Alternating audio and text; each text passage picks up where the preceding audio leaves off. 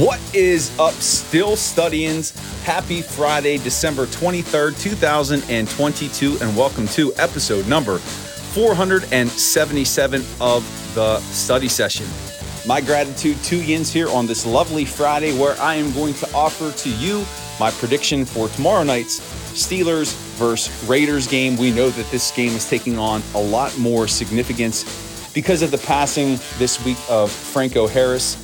It's going to be a special one, and one that hopefully you're able to enjoy this holiday season with your family and friends. As always, before I get into that prediction, thank you for being a supporter of the Still Study, for listening, reading, sharing my work with your family and friends. You truly need to know it means the world to me, so thank you for that. Don't forget about the podcast that I do with Jim Wexel over on his site. Excuse me. The Steel City Insider. I just got done doing 2,300 jump ropes. Jim and I have been recording for about a year and a half now, almost going on 2 years. And Jim is one of the GOATs of Pittsburgh Steelers beat writers. Check out our latest episode. That is linked in the show notes. And also, please be sure to check out our affiliate partner, Real Life Trading. They are linked in show notes as well. If you ever had any interest in the stock market, learning how to trade, to make some additional profits in addition to your daytime job, or if you ever thought about leaving behind your W-2 job like I did this past spring to pursue a career in trading, Real Life Trading is your spot. It's free education offered by some of the most down-to-earth, good people on this planet. So check it out, Real Life Trading. Live life, love life, trade it. That is linked in the show notes as well. All right, let's talk about your Pittsburgh Steelers taking on the I keep wanting to say Oakland Raiders, but I have to catch myself. But again, tomorrow night, we know what the context is for the game. It's going to be very special. It's the 50th anniversary of the Immaculate Reception. Franco Harris passed away this week. It's going to be a special environment. But breaking down what we're looking at from this Raiders team, Derek Carr, he's had success against the Steelers. There is no doubt about that. So far this year, he's completed 61.2% of his passes, 23 touchdowns. He's thrown 11 interceptions, been sacked 24 times, and he's thrown for 3,348 yards. Remember, this year he has Davante Adams to throw to, whom was in Green Bay for an extended period of time before coming to the Raiders. Adams and Carr were teammates in college at Fresno State.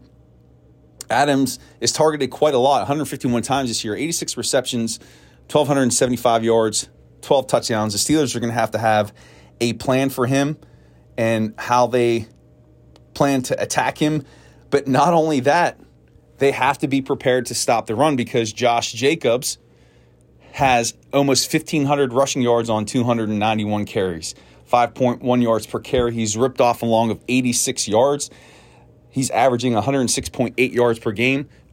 This Steelers rush defense is going to be tested once again. I said that was going to be a theme here through these final games, and that is definitely going to happen on Saturday. So the Steelers, this is a dual threat, and I can't believe that the Raiders aren't a bit better than they actually are. They're 6-8, but they have some firepower. They have a good quarterback with Carr. They have a solid running back with Jacobs, and a quality receiver in Davante Adams, but they're just not getting it done for whatever reason. On the defensive side of the ball, Max Crosby is always a challenge. He has 11 and a half sacks this year. He is going to look to get pressure on Kenny Pickett, returning from his concussion.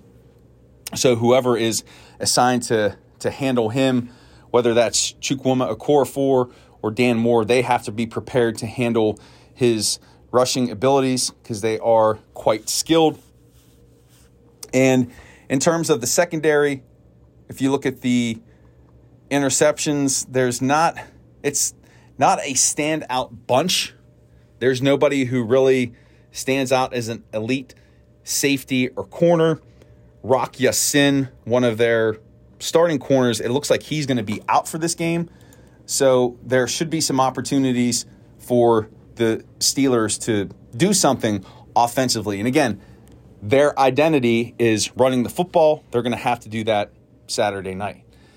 Really, for this game, the Steelers defense is going to be the indicator of whether or not this team wins. If they can't slow down the Raiders, if they can't, and I say slow down because they're not going to be able to stop them. They've got too many weapons. If they can't slow down this Raiders team, it could get ugly because they have a lot of firepower. And I would be lying if I said I wasn't concerned about their ability to stop this running game. And on top of that, I talked about the receivers. This is going to be a challenge for the Steelers defense. How well the Steelers defense plays is going to determine whether or not they can win this football game. The Steelers shouldn't change what they do. It needs to be run the football, run the football, run the football, establish that running game, control the time of possession. If they can do that, they're going to give themselves a chance to win. Keep the defense off the field, give them a rest so that they're fresh when they are facing that solid Raiders offense. And that's how it's going to have to happen.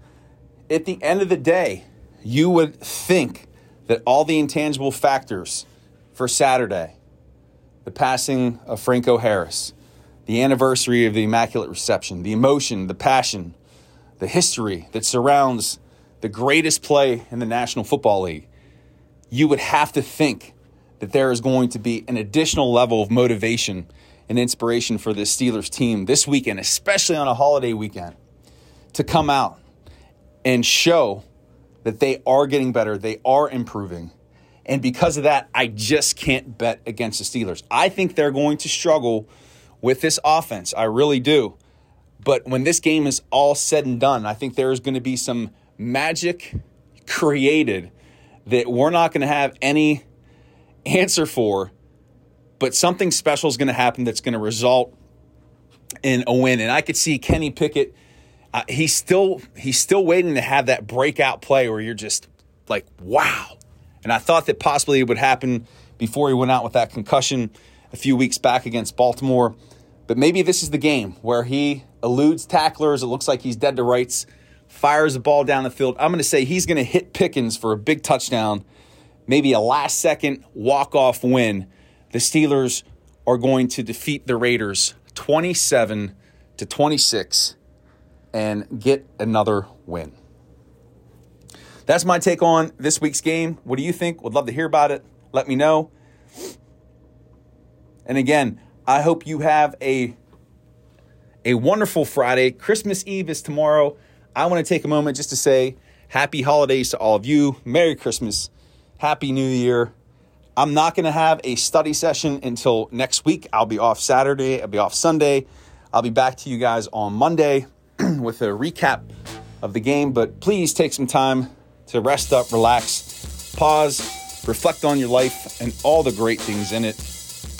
The holidays only come once a year, so make sure that you're spending that time with your family and those you care about and those that you love. Watch that Steelers game, root on your team. And remember, on this beautiful Friday, December 23rd, 2022, episode 477. Life is beautiful in the black and gold.